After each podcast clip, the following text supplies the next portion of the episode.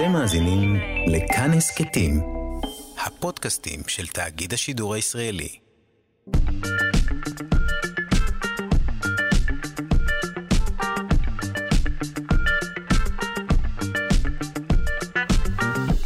שלושה שיודעים. בוקר טוב, יום ראשון, שלושה שיודעים, מה שלומכם? היום, בשעתנו הראשונה בלבד, נספר לכם על שמיים ירוקים, על דרקוני ים, על ננסים חומים וקרפדות על עצים. איזה עולם הוא זה? זה טירוף! העורך שלנו הוא רז חסון, המפיקה אלכס לויקר. אה, לביצוע הטכני אלון מקלר, אני שרון קנטור. מי שלא יכול להאזין אה, לבל ישרה בבכי מרורים, אלא יפתח אותנו בשידור החוזר בשעה שמונה בערב, או בצורה של הסכת. כן, אנחנו בדיגיטל, ואנחנו גם מתחילים מיד.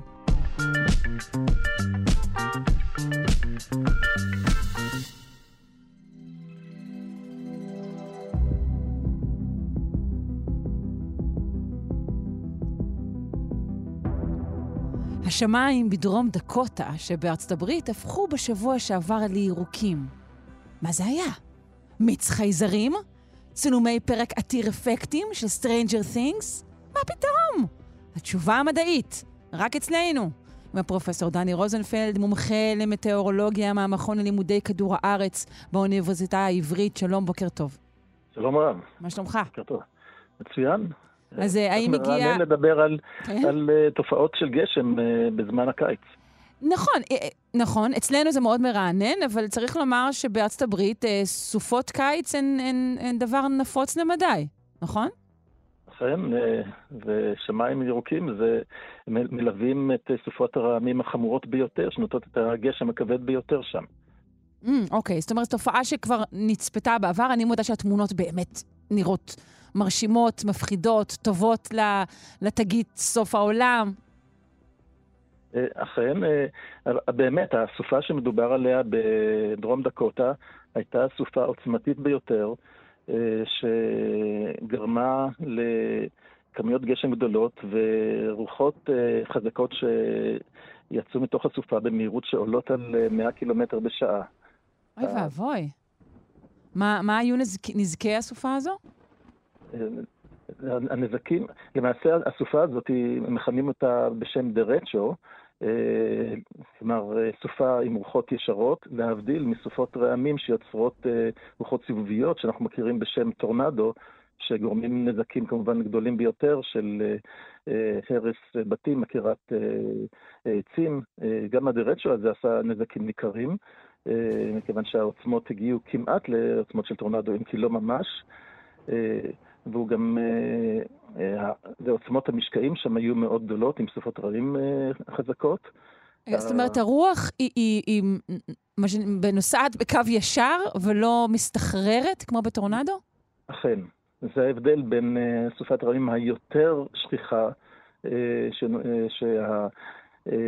שעוצמת המשקעים הגדולה שנופלת מתוך הענן גוררת איתה אוויר קר, כפי שבמקלחת, אה, שפותחים אותה בעוצמה, אה, אז המים יורדים וסוחבים אותם כלפי מטה את האוויר, במיוחד אם המים קרים, והאוויר הזה, כאשר הוא מגיע בעוצמה לכיוון הקרקע, הוא כמובן אה, הופך לרוח אופקית, ש...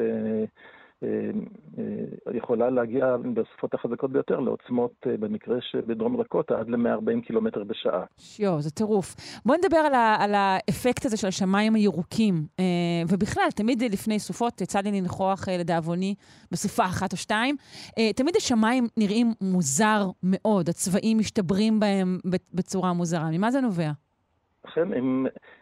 בואו נשווה את כמות, עוצמת המשקעים היא כל כך גדולה, והסוג שלהם, אה, בגובה המשקעים עדיין אה, קפואים, הם אה, במצב, במצב מוצק, במצב של קרח. תארי לעצמך שאת עומדת סמוך למפל מים אדיר בגובה של קילומטרים, שהטיפות בחלק העליון שלו קפואות, ולכן, והשמש מוסתרת על ידי מסך עננים כבד, ולכן התאורה תהיה מוזרה מלכתחילה, והצבע של הקרח וטיפות המים גדולות כבר, כפי שאנחנו יודעים, כשמסתכלים למים עמוקים, הוא קרח מאוד צלול ועמוק, אז הוא, הוא לא שקוף או לבן, אלא יש לו צבע כחלחל ירקרק. וזה מה שאנחנו רואים מן הסופה. זה הסיבה לצביעת השמיים, או ליתר דיוק אלומת המשקעים, בצבע הירקרק. ולכן אה, יש לזה את האסוציאציה הכל כך מאיימת, אה, כך שאנשים במקומות האלה יודעים, אם יש סופה שיש בה צבע ירוק, תיזהרו, יש בה תופעות מסוכנות של ברד, אה, משקעים כבדים, רוחות חזקות ואפילו טורנדו. כלומר, הצבע הזה משמש כצבע אזהרה. אנחנו יודעים שטוב זה לא ייגמר. אני מבינה שכמו שקורה באירועים כאלה, גם תושבים רבים נתקו ונשארו ללא חשמל, נכון? הרוחות החזקות האלה כמובן הן דומות להרס רב, ואחד הדברים הראשונים שנופל בסופות, ברוחות חזקות האלה הם קווי מתח גבוה. שלא כן. מתוכנים לעמוד ברוחות כל כך חזקות. כן, אני, בעצם, הרי באמריקה, העונות בסך הכל הן מקבילות לאלו שכאן, הן לא הפוכות. מה מביא אה, את הסופות האלו מדי קיץ? למען האמת, המצב הלא נורמלי הוא לא באמריקה, אה, אלא אצלנו. ברוב העולם אה, בקיץ אה, ישנם גשמים חזקים בסופות רעמים, מכיוון שחום השמש מחמם את האוויר ליד הקרקע. ליתר דיוק מחמם את הקרקע, והקרקע מחממת את האוויר, והאוויר הזה, החם, נוטה לעלות למעלה ולהתקרב, ותוך כדי כך ליצור טרמיקות חזקות וסופות רעמים. אנחנו נמצאים באזור אקלימי מיוחד שהוא נקרא אקלים ים תיכוני, שתופס סך הכל 4% משטח העולם, שבו יש את המצב האנומלי הזה של חוסר גשמי קיץ וגשמי חורף. זאת אומרת שהשמיים התכולים הללו בקיץ, שנראים לי כמו ההגדרה של קיץ, הם האנומליה מבחינה עולמית.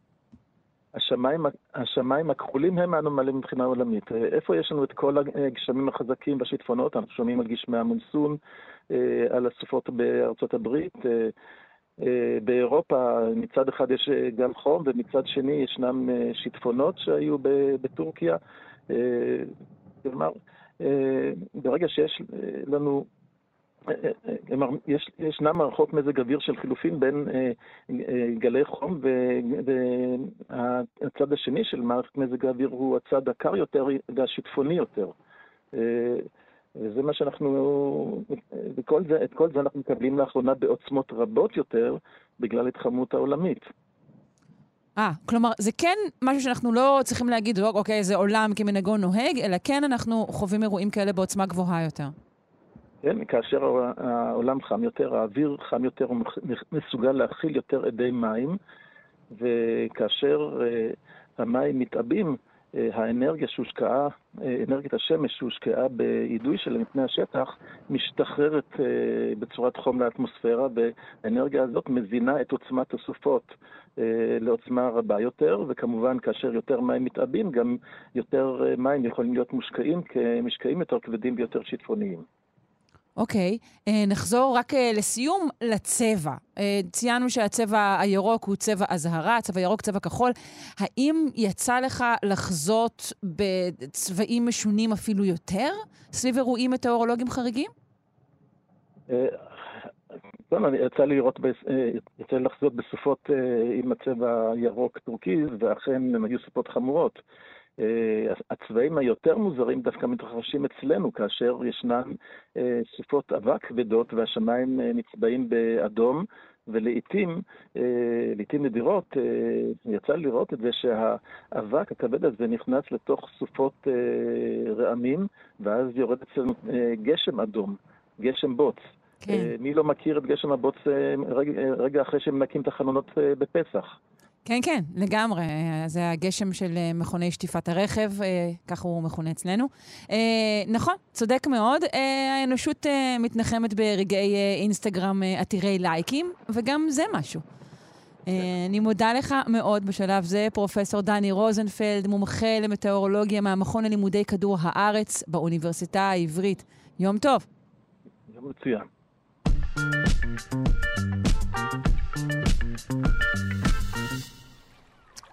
אני חשה עצלות מסוימת במתן השמות ליצורים ימיים. כלב ים, חתול ים, הם לא דומים בכלל לחבר'ה מהיבשה. פרת ים, לא רק שהיא לא דומה, היא נקראת בכלל תחש הנהרות. סליחה, ביבשה הייתם מבלבלים בין פרה לתחש? בין ים לנהר? גם לא, בושה. אבל דרקון ים בהחלט נראה לי כמו דרקון. אולי כי לא ראיתי אף פעם אה, דרקון יבשה. אה, בכל אופן, זה יצור יפהפה, ומחקר חדש מנסה לגלות מה גרם ליצור היפהפה והפסיכדלי הזה להיראות כפי אה, שהוא נראה. אנחנו נשוחח עם פרופסור רועי הולצמן, חוקר במרכז לביולוגיה ימית, מוזיאון הטבע על שם שטיינהארט, ובבית הספר לזואולוגיה באוניברסיטת תל אביב. בוקר טוב. בוקר טוב, שרון, בוקר טוב למאזינים. היי. אה, מי הוא דרקון הים? איזה סוג של חיה הוא, קודם כל? טוב, אז אה, דרקון הים הוא בעצם אה, דג ממשפחת, אה, קוראים להם באנגלית מיספיט פיש, הדגים המוזרים או הדגים הלא מתאימים. זאת משפחה שכוללת את הברבוניות, ומשם היא רק נהיית יותר מוזרה, היא כוללת את... כן, בוא, ברבוניה זה לא, זה לא כך מוזר. לא, לא, ברבוניה זה לא כך מוזר, אבל משם היא נהיית מוזרה, היא כוללת את החלילנים, הטראמפט פיש, דגי השרימפ, סוסוני הים, דרקוני הים, החלילנים. כל הדגים המאורחים האלה, הפגסוסים, כל הדגים המאורחים האלה, המשונים האלה, עם האף הארוך וסגנון החיים המוזר והביזארי. סגנון חיים מוזר? מה, הם כאילו מזמינים את החבר'ה לחופשות? מה, מה כאילו, מה מוזר בסגנון החיים שלהם? אוקיי, okay, זה כנראה... אה, אני לא יודע אם הם מזמינים את החבר'ה לחופשות, אבל אה, סגנון החיים שלהם הוא מוזר, הוא כולל אה, למשל את אובדן, בחלק מהמינים את אובדן היכולת אה, לצוף ולשחות בצורה אקטיבית. אה, הם כולם נמצאים קרוב לקרקעית, מוסווים או מסתובבים בין, ה, בין האלמוגים, ויש להם מנגנון תפיסת טרף שהוא לא קשור למחקר הקיים, אבל אני מתעניין בו מאוד, שכולל את התנועה המהירה ביותר בקרב אה, דגים. אבל זה לא קשור ספציפית למחקר שאנחנו נדבר עליו היום. זאת אומרת, למרות שהם לא בדיוק שוחים, אלא כזה מין ככה חצי מוטלים על הקרקעית, פחות או יותר, הם עדיין מהירים מאוד? זה מה שאתה אומר? תנועת הראש שלהם היא המהירה ביותר בקרב uh, הדגים, אבל mm. מבחינת המהירות השחייה שלהם הם מאוד מאוד איטיים, הם פיתחו אורח חיים מסתווה קרוב לקרקעית, ואת הטרף שלהם הם מפתיעים. אוקיי. אה, אגב, מי עם החלילנים? יש אה, קשר לחלילנים? הם מחללים משהו? לא, הם אה, נקראים חלילנים בגלל הצורה שלהם, אלה דגים מאוד מאוד מוערכים, והאף שלהם, או, ה... או למעשה כל החרטום שלהם, התארך מאוד, והוא דומה לחליל, הוא בעצם בערך באורך של, של כזה החליל של הילד שלי, שמנגן בכיתה ג', אז זה דג גדול, אבל עם, עם חרטום ממש ענקי. אוקיי. גם באשם. אה, בואו נדבר על, ה, על, ה, על הצבע והצורה, שהם באמת אה, מדהימים, תמונות נהדרות, אה, אלו שראיתי. איך זה קרה? למה זה מגיע? אוקיי, אז אה, קודם כל, אה, כל, כל המשפחה הזאת של הסוסים והסוסונים וכל הדגים שתיארתי הם אה, משונים, אבל הדרגון פישרס או, או הדרגון סי הורסס בעצם הם, אה, הם הם עוד יותר משונים, ויש להם uh, צורת שלד שהיא מוערכת ומעוקלת, ויש להם כל מיני uh, uh, קוצים ותוספות כאלה, uh, שבעצם הופכים אותם למשהו שהוא מאוד דומה לחתיכה של הצעה שנמצאת, uh, uh, ש, שנמצאת לה בשונית או ביער, ביער האצות, איפה שהם גרים.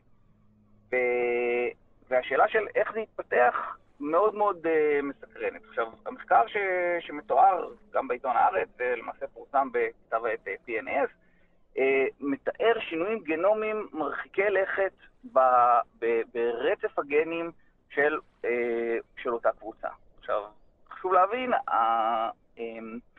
המשמעות של השינויים האלה היא לא עד הסוף ברורה. הם מתארים, מתארים את זה יפה בכתבה, הגנום שלהם השתגע. הוא מלא ברצפים חוזרים, הוא מלא באלמנטים שזזים ממקום למקום, והוא גם מלווה באובדן של כל מיני תכונות שיכולות להסביר את, ה, את המורפולוגיה המשונה שלהם. אה, כשאנחנו אומרים שהגנום משתגע, זה בהשוואה לגנומים אחרים שאנחנו מכירים, נכון? בעצם. זאת אומרת, זה לא בהכרח כך, זה מין משהו מזווית ראייה מאוד מסוימת. ודאי. זאת אומרת, הגנום שלהם הוא לא, הוא לא באמת השתגע, אבל הוא, הוא מאוד מאוד יוצא דופן גם על רקע הגנום של סוסוני ים ושל אבובונים שנמצאים בתוך המשפחה. אוקיי. Okay.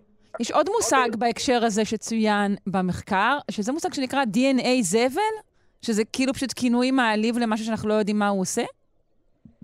Um, זה בדיוק כינוי מעליב למשהו שאנחנו לא בטוחים מה הוא עושה, או למעשה אה, אנחנו עדיין מבררים בדיוק מה המשמעויות שלו. אה, DNA זבל או, או רצפים חוזרים זה בעצם אה, רצפים של DNA שנמצאים בשכיחות מאוד מאוד גבוהה בתוך הגנום של כל מיני יצורים ונמצאים לפעמים במקומות לא הגיוניים, אלה לא רצפים שאנחנו יודעים שהם מקודדים חלבון. רוב הרצפים של ה-DNA, התפקיד שלהם זה בעצם להיות מתורגמים לחלבונים, והחלבונים האלה הם מה שבונים את החלקים בגוף שלנו ואת החלקים הפונקציונליים. בסדר? אז למשל אינסולין, שמאוד חשוב לוויסות משק הסוכר, הוא אחד מהחלבונים האלה. זאת רק דוגמה כמובן. ישנם רצפים שאנחנו לא מבינים או לא ברור איזה חלבונים או איזה פעולה הם עושים בגוף, והם קיבלו את הכינוי הקולקטיבי DNA זבל. טוב, בסדר, המדענים יכולים להרשות לעצמם אה, להגיד דבר כזה אולי. אז מה בעצם התגלה אה, בדרקון הים? מה יש לו, או לחילופין, מה אין לו? אוקיי, אז בעצם אה, מה שיש לו, אחד הדברים המאוד מאוד מעניינים שיש לו זה שכיחות מאוד מאוד מאוד גבוהה של, ה, של ה-DNA הזה, של ה-DNA זבל הזה, ובעוד שאצל דגים אחרים וגם אצל הבובונים, שהם מתוך... רגע, נעלמת לנו?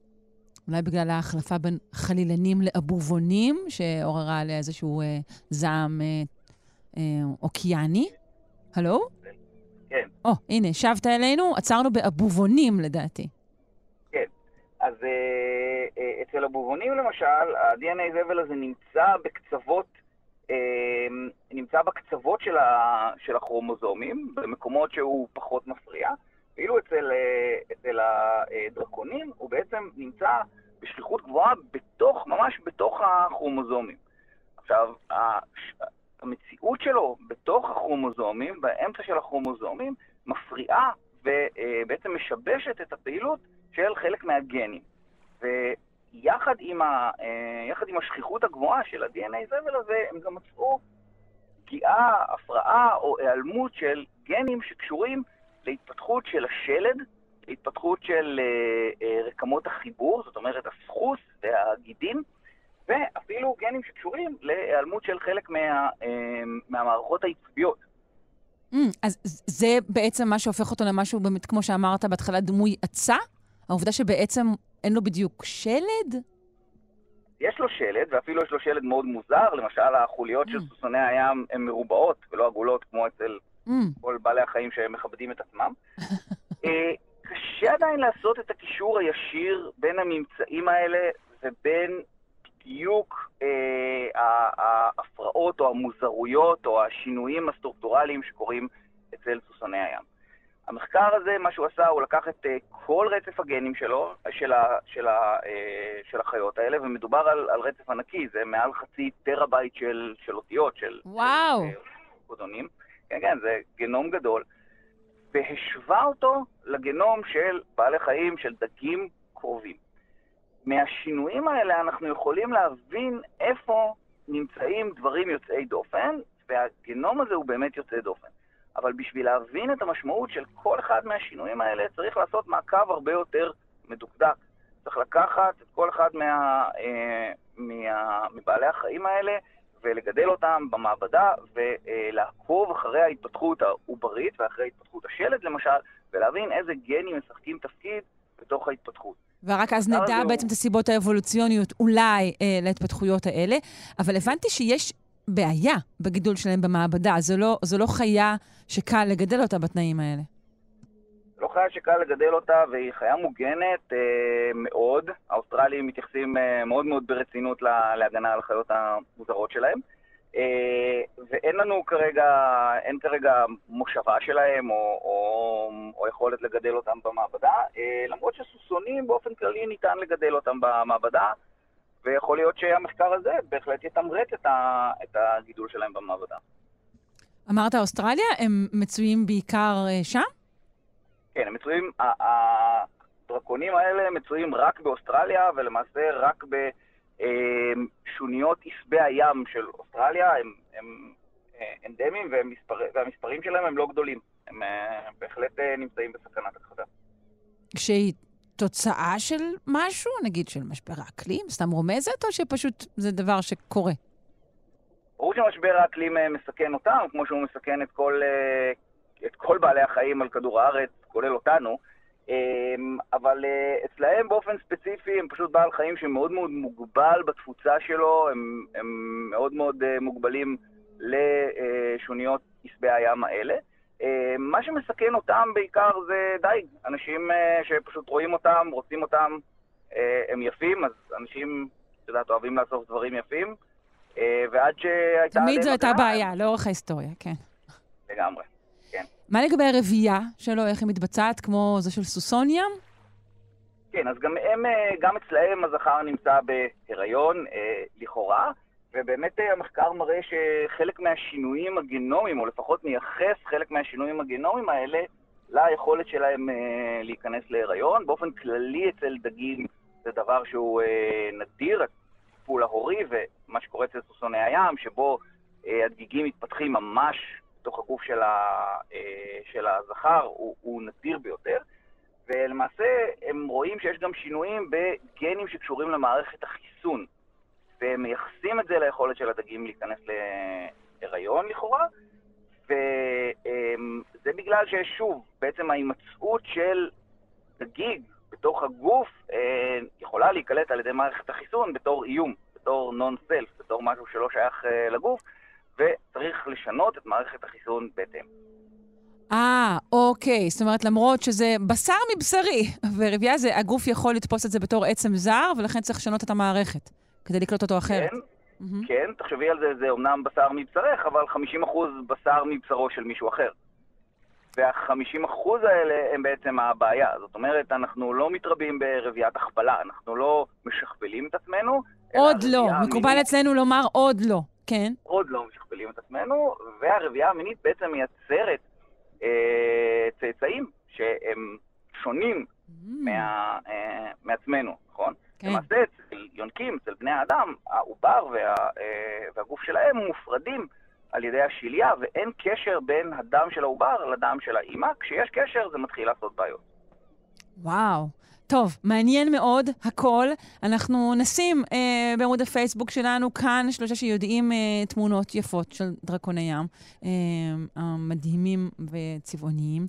ונודה לך מאוד בשלב זה, פרופ' רועי הולצמן, חוקר במרכז לביולוגיה ימית, מוזיאון הטבע השם שטיינהארט, ובבית הספר לזואולוגיה באוניברסיטת תל אביב. תודה רבה, יום טוב. תודה רבה, יום מצוין. טוב. כמה נחמד בקיץ, להיות הרבה עם המשפחה שלנו. מעניין איך אה, נראה החופש הגדול של המשפחה הראשונה. והאם זה מה שהרג אותה בסוף? אנחנו עם ההיסטוריה של הפרה-היסטוריה, פינתו המרתקת של הדוקטור אלון ברש, מומחה לאנטומיה ואבולוציה של האדם מהפקולטה לרפואה על שם עזריאלי באוניברסיטת בר אילן. היי. היי, בוקר טוב שרון, מה שלומך? בסדר, איך אתה? נהדר. יופי. Uh, עצרנו עם לוסי בשבוע שעבר. נכון. האם נמשיך משם? Uh, ממש ככה, ממש כך. Uh, אנחנו סך הכל זזים שני קילומטר מערבה מאיפה שמצאו את לוסי, זה הכל. הכל באותו אזור אה, של מה שנקרא עמק האפר באתיופיה. אזור שעד היום מחפשים בו ומוצאים מאובנים. אה, hmm, כן? אה, כאילו אם אני אסע, אולי אני אמצא? אז בטוח תמצאי, יש איזה כמה פרטים שוליים שצריך להתגבר עליהם, כמו לנסוע בערך שלושה-ארבעה ימים בדרכי עפר באמצע מקום באתיופיה, חום של 50 מעלות, מלחמות שבטים מקומיות שיורים, אה, שיורים בקלצ'ניקופים, אבל פרט לזה אין שום בעיה.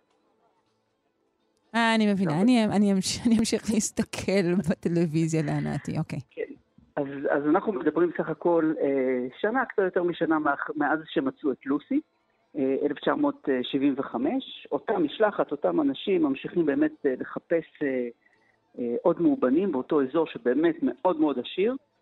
ועל, ממש על מדרון, באיזשהו צלע של גבעה כזאת, אה, הם מוצאים שוב אה, עצמות. אבל פעם לא מדובר בפרט אחד, לא מוצאים עצם אחת או שלד אחד, מדובר בערך 220 שברי עצמות שהם מוצאים. 220? כן, זה המון. מלא. עכשיו, מלא. בגוף האדם יש 206 עצמות, אבל פה לא מדובר על פרט אחד, אלא מדובר, ומתווכחים על זה, אבל בערך אה, בין עשרה ל-20 פרטים. יש כאלה שאומרים 22, יש כאלה שאומרים 4, אבל... אבל כלומר, ישר קולטים שזה, שזה מכמה בני אדם. יש כמה בני אדם. יש שם עצמות של מבוגרים, יש שם עצמות של ילדים. אה, קשה מאוד לדעת בדיוק כמה, כי נגיד מצאתי ארבע לסתות, אני יודע שיש לפחות ארבעה אנשים, אבל מצאתי עשרים חתיכות רגליים. אז העשרים האלה שייכים לאותו בן אדם, לכמה אנשים. אוי, לא, התבלגן לי השלד. אמ, וישר גם יודעים במה מדובר? זאת אומרת, יודעים שזה אדם, יודעים איזה מין של אדם?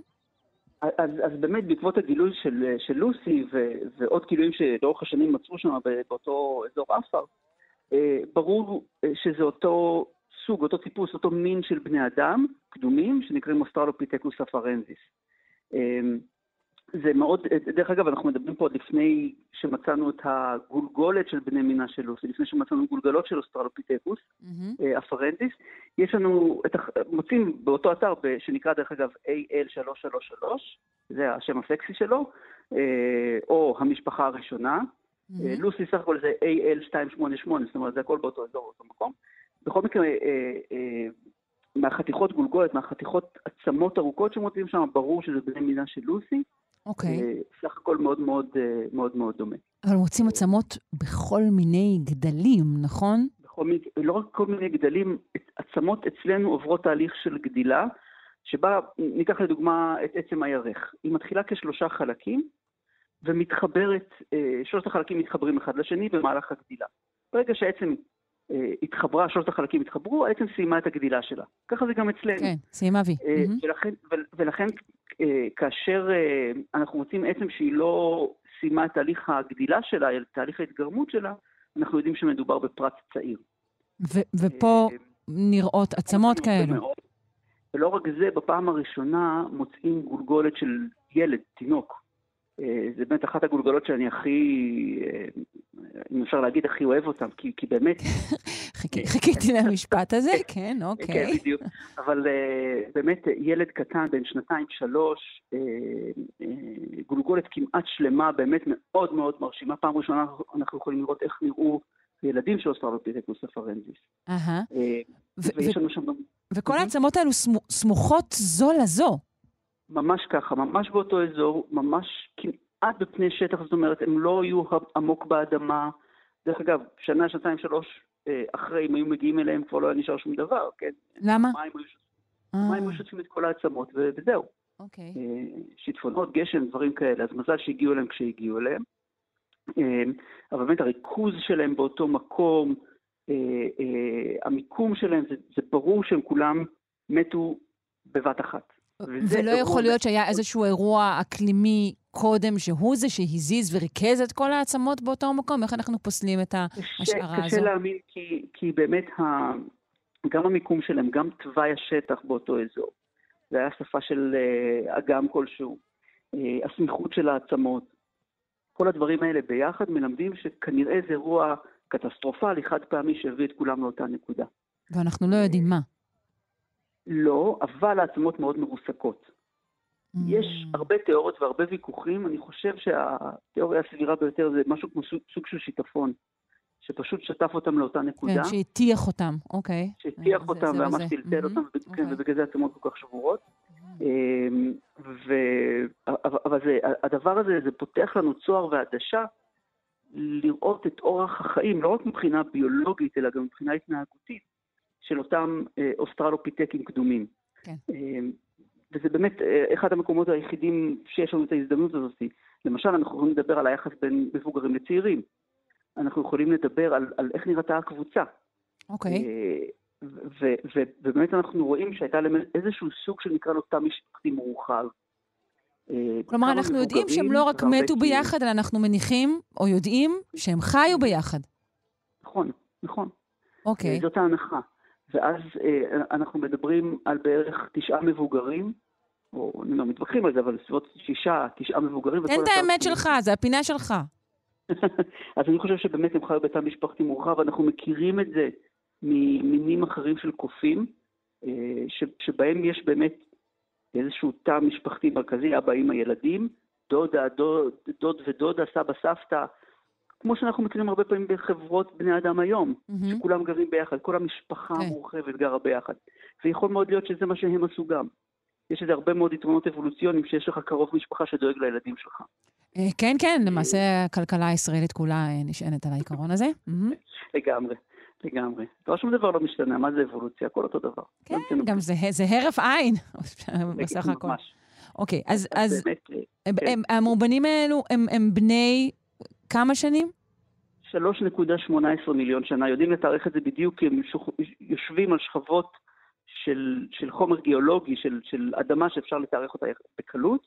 באמת התיאור שם הוא מאוד מאוד מדויק, 3.18, שזה בערך הגיל של לוסי, פלוס מינוס. אוקיי. אמ, האם נמצאה אחר כך בהמשך עוד משפחה כזו אי פעם? תראי, משפחה של אוסטרלופיטקים לא. יש לנו דוגמאות שאנחנו מוצאים אוכלוסייה של, של, של אה, אינדיבידואלים שגרו באותו אזור. אמ, בחלק מהמקומות קשה לבסס קשר משפחתי, אה, ובחלק מהמקומות קשה לדעת, יודעת, יכול להיות 100 שנים לפה או אלף שנים לשם, ואנחנו לא נוכל לדעת. אה, אחד המקומות, דרך אגב, שיש, שבאמת יש לנו ממש אוכלוסייה ורצף משפחתי, זה אתר פה בארץ שנקרא מערת כף, זה מערת הקפיצה, ששם זה אומנם אדם מודרני, אבל בין 120 אלף שנה. זאת אומרת, לא משהו חדש. כן, מה, זה, מה, אתה מביא לי עכשיו 120 אלף שנה? כלום. אבל זה באמת דוגמה, דוגמה שהיא יחסית דומה, כי גם שם אנחנו מכירים את אותו סוג של תא משפחתי מורחב. גם שם אנחנו מוצאים את אותו דבר במערת כף זה פה בארץ. אמ, אז זה גם, זה גם משהו שאנחנו מוצאים, אבל מאוד מאוד נדיר. יש אולי עוד דוגמה שתיים ברחבי העולם וזהו. אמ, אחד הדברים המעניינים, דרך אגב, באותה משפחה ראשונה, זה שאני יכול להגיד שאני החזקתי את הגולגולת של אותו תינוק, אבל אף פעם לא ראיתי אותו. מכיוון שמה שעשו זה ששלחו לי, סרקו אותו ב-CT, שלחו לי את סריקת ה-CT ואני הדפסתי את זה במדפסת תלת-ממדי. וואו. אז, אז זה הדרך שאנחנו עובדים היום, ואחר כך אנחנו יושבים מול המחשב כולנו ביחד, כל אחד במדינה שלו, ומשחזרים את הגולגולת, מתקנים אותה. אה, ומה שחסר משלימים, והכל בסביבה הווירטואלית, אחר כך מדפיסים. אה, וזה הדרך שאנחנו עובדים היום. אוי, אני מדמיין אותך, אלון, מדפיס לך גולגלות במשרדך, כמה נחמד. אה, נכון. תגיד, לגבי זכרים ונקבות, איך הבדילו ביניהם בקבוצה הזו שמצאו? זאת השאלה הכי גדולה שעליה עדיין רבים היום, וזה איך אנחנו לומדים על ההבדל בין זכרים לנקבות. כי יכול להיות שמדובר למשל בפרט צעיר ופרט מבוגר, ולא בהכרח בזכר או נקבה. יכול להיות שמדובר אה, אה, אה, בהבדל מאוד מאוד גדול בין הזכרים והנקבות, כמו שאנחנו רואים למשל אצל הגורילות, ויכול להיות שמדובר בהבדלים שהם יחסית קטנים, כמו שאנחנו רואים אצל הגיבונים, שזה, שזה איזשהו אה, מין אה, אה, קצת יותר קטן של קופים. אז קשה מאוד לדעת, מתווכחים על זה בלי סוף. כולל קללות במאמרים אחד על השני. ואין לי תשובה לזה, אני חייב להגיד. העצמות כל כך מרוסקות שמאוד מאוד קשה לקבוע אפילו את המספר האמיתי של האינדיבידואלים שאנחנו מוצאים שם. כן. אבל ההנחה היא שזה בערך חצי חצי, פלוס מינוס. אני, אני לא בטוח במספר הזה. אל, אל, אל אני, אני לא אגרום לך, אני שומעת שאתה מתפתל שם, אני רוצה שתחזור לערסל גולגלות בשלווה, אני לא... לא, זה מה שעשו במקצוע הזה, שבאמת הכל ערפל וזה בסדר. יפה, מעניין מאוד, מחכה כבר אה, לשמוע את ההמשך. אה, כן, זה כמו סיפור מתח. תודה רבה לך, דוקטור אלון ברש, מומחה לאנטומיה ואבולוציה של האדם מהפקולטה לרפואה על שם עזריאלי באוניברסיטת בר אילן. יום טוב. תודה, תודה.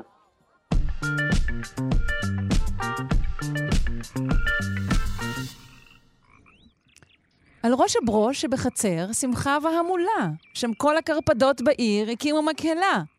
לא, זו לא טעות. קרפדות שחיות לרוב ביבשה ובמים נמצאו מקננות על עצים בגובה של שלושה מטרים מעל פני האדמה. למה? מיד נדע, כך אני מקווה.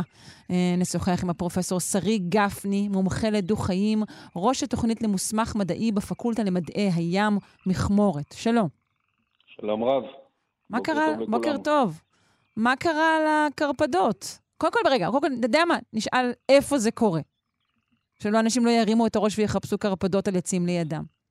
אה, זה קורה בכל העולם, הם יכולים לחפש אה, לא קרפדות, אבל צפרדעים אה, לידם, על העצים, וסביר להניח שהם ימצאו את זה. באמת? אז זה לא איזה משהו אקזוטי מאיזושהי ארץ רחוקה, זה קורה בכל מקום. תראי, את מכירה את אילנית? בוודאי. אילנית זה צפרדע. נכון. וזה צפרדע שחיה על העצים. זה נכון. אז מה, אז מה, אז אוקיי, אז, אז אין פה ניוז, או שכן לגבי הקרפדה אנחנו אומרים, היי, קרה לה משהו? אז ככה, כשאת, כשמדברים קודם כל, מנסים להבדיל בין קרפדות לצפרדעים, אז זה לא הבדלה שהיא הבדלה כל כך מדעית. אה, יש אה, דו-חיים, צפרדעים שקוראים להם קרפדות, אה, בדרך כלל הן מותאמות לחיים יותר יבשתיים, אבל כמו כל דו-חי אחר, הם אוהבים הם חייבים, לא סתם אוהבים, הם צריכים לחות. וראו זה, זה פלא, איפה יש לנו לחות מאוד מאוד גבוהה? בין ענפי העצים. ולכן יש, ולכן יש מינים של אה, דו-חיים, בעיקר מבין חסרי הזנב, זה אלה שנראים כמו צפרדע, כי יש לנו עוד אה, שתי סדרות, שאחת מהן היא דומה יותר לטאה בצורה שלה, זה בעלי הזנב, וה, והשלישית היא כזאת ש, שהשותפים לה, או החברים בה, שנכללים בה הם אה, דומים קצת יותר לנחש בצורה הכללית החיצונית, זאת אומרת שאפילו אין להם רגליים, אה, אבל מתוך הקבוצה הזאת של הצפרדעים או דמויי צפרדע, יש לא מעט מינים שחיים על עצים. אז כשמדברים על קרפדה כקרפדה, אז אצלנו לפחות ובעוד מקומות, בדרך כלל אה, מתייחסים לדו-חיים שהם, שאופי החיים שלהם הוא יותר יבשתי, זאת אומרת יותר על הארץ ויותר אה, רחוק ממקווי מים, אה, אבל שוב צריך לזכור שגם הקרפדות היבשות ביותר צריכות מים להתרבות. אוקיי. Okay. הן מתרבות בתור ראשנים, mm-hmm. אוקיי? Okay? כן. Okay. ולכן במקומות שונים, גם במידה מסוימת בישראל, אנחנו מקבלים ב, אה, לקראת עונת הרבייה, כשמתחילים לרדת הגשמים, נדידה גדולה מאוד למק, למקווה מים. כן. עכשיו, כשאנחנו... אוקיי? בסדר. עכשיו, עוד לא דיברנו על הקרפדות האלה שלנו, אז אה, בקשר למין הספציפי הזה, יכול מאוד להיות שהכירו אותו בבתי הגידול היבשניים שלו, ופחות הכירו אותו על עצים. לכן החוקרים הופתעו. אבל בדו-חיים בכלל, זה לא הפתעה כזו גדולה. אוקיי? Okay. עכשיו, כשאנחנו מדברים על מקננים, כן, את רוצה להשחיל מילה, אבל לא... לא, לא, בכלל לא, ההפך, אני כולי, אה, כולי אוזן. שאנחנו אה, מדברים על, אה, על, אה, על כינון, בכתבה הזאת אה, דובר על כינון, אז השאלה על מה הם מתכוונים כשהם אה, משתמשים במונח הזה כינון. אם הן נמצאות על עצים, לא אה, חדשה מאוד מאוד גדולה, שלמרות ששוב, בקרפדות פחות הייתי מצפה, אבל עדיין לא הפתעה כזו גדולה. במקרה וזה, במילה כינון, הם מתכוונים גם לרבייה עצמה, פה יש יותר הפתעה, הפתעה והיותר ההפתעה היא מכיוון שאין אגמים או בריכות או דברים כאלה על, אה, על עצים. אז איך יכול להיות שהם מתרבים על גבי אה, עצים? ואז אנחנו יכול, צריכים אה, לזכור שבמקומות שבהם יורד הרבה גשם ויש עצים מפותחים, אז הרבה פעמים בתוך, או במפגש בין ענפים, נוצר כמו מעין כלי קיבול כזה, וכלי הקיבול הזה יכול להכיל מים. עכשיו, אם למינים, למין הזה יש אה, רבייה שהיא יחסית קצרה, אז uh, בהחלט יכול להיות שהם מנצלים את אותם מקומות uh, שיש בהם, שנקבים בהם uh, מעט מים, uh, לצורך הרבייה, ובמקומות האלה בדרך כלל גם יורד גשם לעיתים מאוד uh, תכופות, אז זה לא צריך להיות איזה מקווה מים גדול ועמוק. כל מה שצריך זה, זה משהו בעומק של מספר סנטימטרים שמכיל מים, ואפשר להטיל בו ביצים ושיתפתחו בו ראשנים, כי כל יום יש אספקת מים חדשה, וזה כאילו מת, מתמלא מחדש. אוקיי? אז זה מכיל מים mm-hmm. כל הזמן.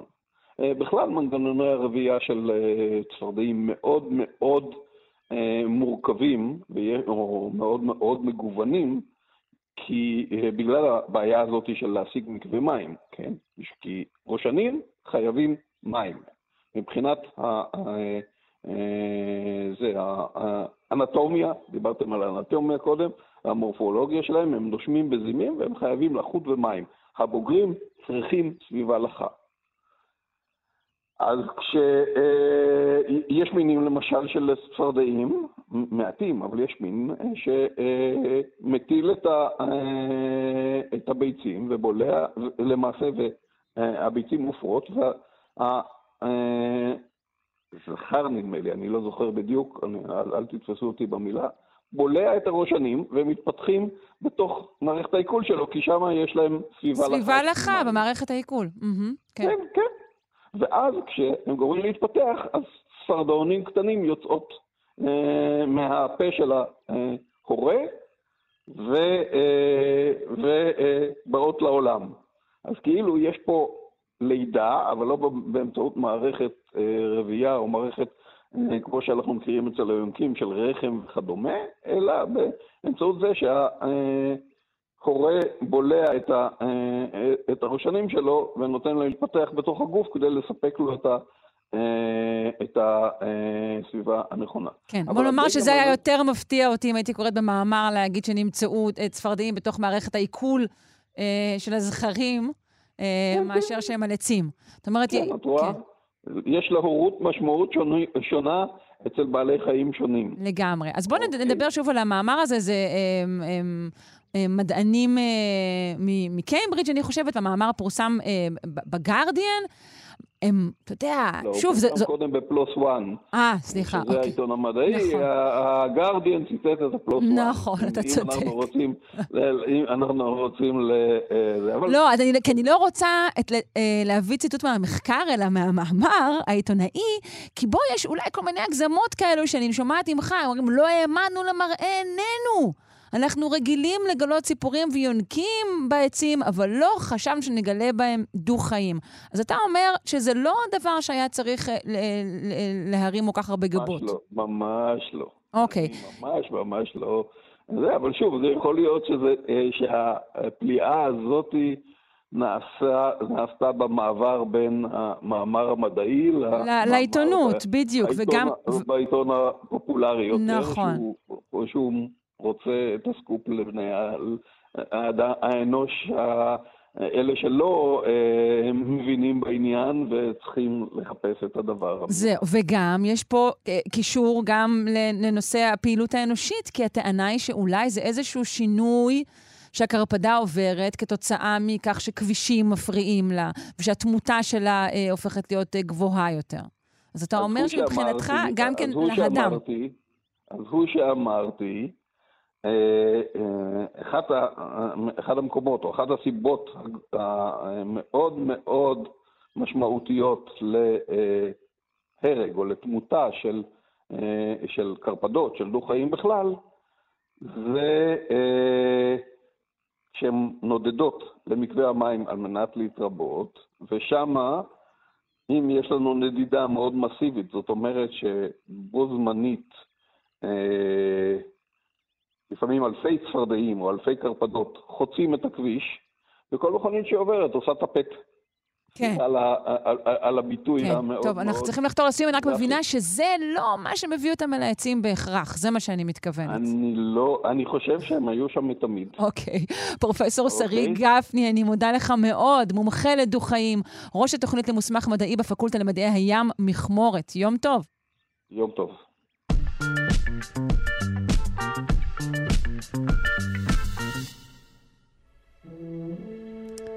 בימינו כבר לא מקובל להגיד לכוכב שהוא כוכב כושל. אפשר להגיד שהוא כוכב שלא מימש את כל הפוטנציאל שלו, שהוא כוכב שצריך להשתדל יותר, או פשוט לקרוא לו ננס חום. אחת התופעות הנפוצות באטמוספירה של ננס חום הם ענני חול. מה הם ענני החול האלה ומה ניתן ללמוד מהם? על כך יספר לנו הפרופסור יואב יאיר, דיקן בית הספר לקיימות באוניברסיטת רייכמן וחוקר אטמוספירה וחלל. בוקר טוב. בוקר טוב, שרון. אז מה הם ענני החול האלו? מה אפשר ללמוד מהם? כן, ננסים חומים הם באמת אה, מה שנקרא כוכבים שלא נדלקו, או כוכבים לא מדליקים. כוכב כלומר, כאלה שלא כן. הצליחו אה, להתיך מימן בליבתם ולהפוך לכוכב זוהר כמו השמש שלנו. זאת אומרת, אה, אלה גופים אסטרונומיים שיש להם פני שטח מוצקים, וגם אטמוספירה.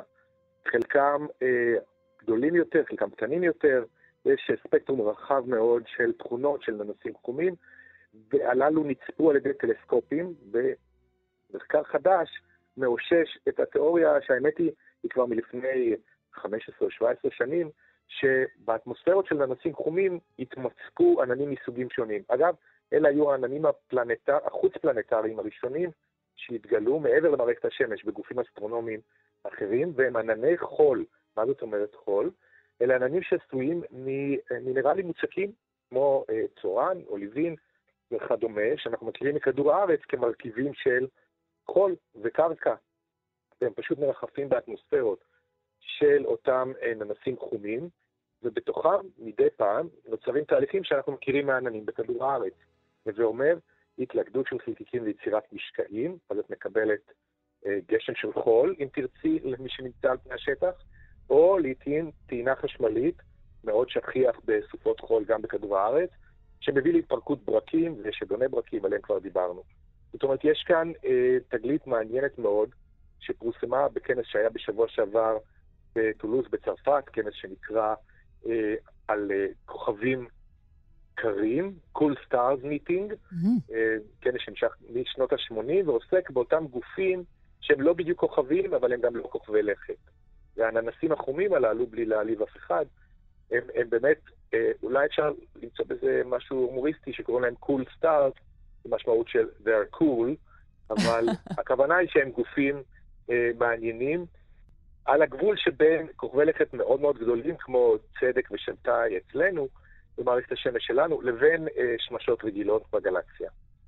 אוקיי, הם, הם כונו בעבר אה, ננסים שחורים, נכון? ואז השם שלהם משונה, יש להם המון המון כינויים. נכון, יש, אה, ככל שאמצעי התצפית שלנו השתכללו, נוצרה הבחנה יותר ברורה בין סוגים שונים של אה, גרמי שמיים שכאלה. ננסים שחורים היום זה כינוי לכוכבים מטיפוס ננס לבן, שלא פולטים בכלל אנרגיה והפכו להיות כהים. זאת אומרת, לא לבלבל את המאזינים, אלה אינם חורים שחורים, אלה גופים די קטנים, עם מסה בין פי 80 לפי אה, 100 יותר גדולים מאשר כוכב הלכת אה, צדק, אצלנו במערכת השמש, שפשוט אינם פולטים יותר שום קרינה. ננסים חומים עדיין פולטים קרינה תת-אדומה, וגם טלסקופ האבל הצליח לראות אותם, וגם טלסקופ שפיצר, שכבר אינו פעיל, אה, גילה אותם, ואנחנו מאוד מקווים שטלסקופ, זאת אומרת, אנחנו יודעים שטלסקופ ג'יימס ווב החדש, שנמצא במסלול ושחרר בשבוע שעבר את התצלומים הראשונים שלו, בוודאות יראה אותם, ויוכל להעמיק את ההבנה ואת הידע שלנו לגבי המתרחש באטמוספירות שלהם. אוקיי, תוכל לתאר לנו שוב, אה, אה, אמרת את זה במשפט, את, ה, את האופן שבו הם, שבו הם כושלים מלהפוך ל, לכוכב? כן, תראי, אה, לא נעשה אמנם קורס אסטרופיזיקה 101, אבל המאזינים ודאי יודעים שכוכבים נוצרים כאשר עננה, גז, מימן, קורסת לתוך עצמה בשל משיכה כבידתית, וכאשר המסה עוברת איזשהו ערך, הלחץ בתוך הגוף הזה מגיע לערכים מאוד מאוד גבוהים, טמפרטורה עולה, ומתחיל תהליך שאנחנו קוראים לו היתוך מימן, שבו ארבעה אטומי מימן מותחים יחדיו ליצירת אטום של הליום, והפרש המסות בין ארבעת גרעיני המימן לבין אטום ההליום משתחרר כאנרגיה. זו משוואת איינשטיין המפורסמת, E שווה MC בריבוע, אז את ה-MC בריבוע אנחנו מתיכים ומקבלים E. שזו קרינה שנפלטת, ולמעשה זה מה שמתרחש בליבם של מרבית הכוכבים בגלקסיה שלנו, בשלבי החיים ה... ה... שאנחנו קוראים להם הסדרה הראשית. שלב שבו הם בוערים ביציבות ופולטים אור וקרינות אחרות אל החלל, וזה מה שקורה בשמש שלנו. כוכבים או עצמים מהסוג של ננסים חומים, אין להם מסה גדולה מספיק, גדולה מספיק, כדי שהטמפרטורה והלחץ בליבתם תהיה גבוהה כדי לאפשר את היתוך המימן. Mm. ולכן הם לא נדלקים, אם תרצי, ולא פולטים את אותן קרינות חזקות בתחום האור הנראה שאנחנו רואים, אלא רק מבצעים תהליכי קריסה כבידתית שמשחררת גם, בין היתר, קרינה תת-אדומה ומאפשרת לנו לצפות בהם בטלסקופים מיוחדים. עכשיו הכל כמעט מובן. פרופסור יואב יאיר, אנחנו נאלצים לסיים להיום דיקן בית הספר לקיימות באוניברסיטת רייכמן וחוקר אטמוספירה וחלל. תודה רבה לך. כן, כן, להתראות. ביי.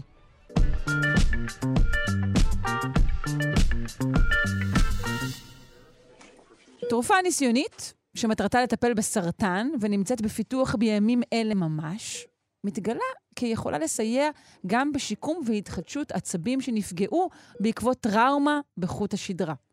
נשוחח עם הפרופסור צבי לידר, מנהל יחידת עמוד שדרה בבית החולים איכילוב, שלום. היי, בוקר טוב. היי.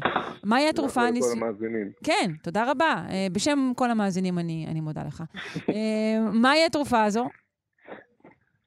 קודם כל, כפי שאמרת, צריך להגיד שזו תרופה ניסיונית שנוסתה רק בעכברים ובחולדות, והדרך מכאן ולטפל בבן אדם היא ממש ממש ארוכה. כן.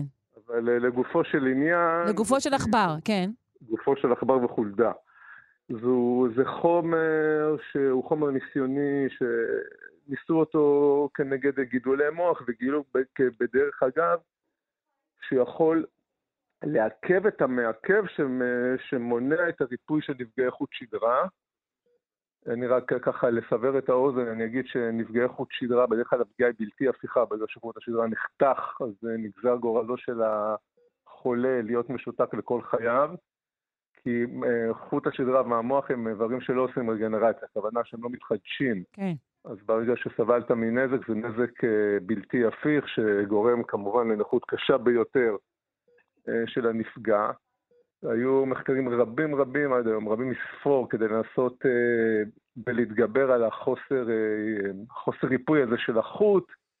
ומסתבר זה שגילו, הקבוצה הזאת שפרסמה את, העבודה גילתה שיש חומר שמעכב את הריפוי, הכוונה שלאחר הנזק אה, חומרים אה, רגילים של ריפוי מופרשים לאזור, ויש חומר אחד שמבלבל אותם, הוא לא נותן להם לעבוד. והם מצאו שהתרופה הניסיונית, אז הוא החומר הזה מעכב את המעכב, כך שלא יהיה מעכב לריפוי חוט שדרה. הם ניסו את זה גם בצלחות, פטרי זה נקרא, גם שמו שם עצבים וראו שהם מצליחים להתחדש בנוכחות החומר החדש, וגם ניסו את זה בחולדות, וראו שאחרי ארבעה שבועות החולדות שהיו משותקות לחלוטין, הלכו. אבל שוב, זה, אני רוצה זה להגיד... נס ש, שלא קורה בכנסיות גדולות בדרום ארצות הברית. זה נכון. הוא הולך.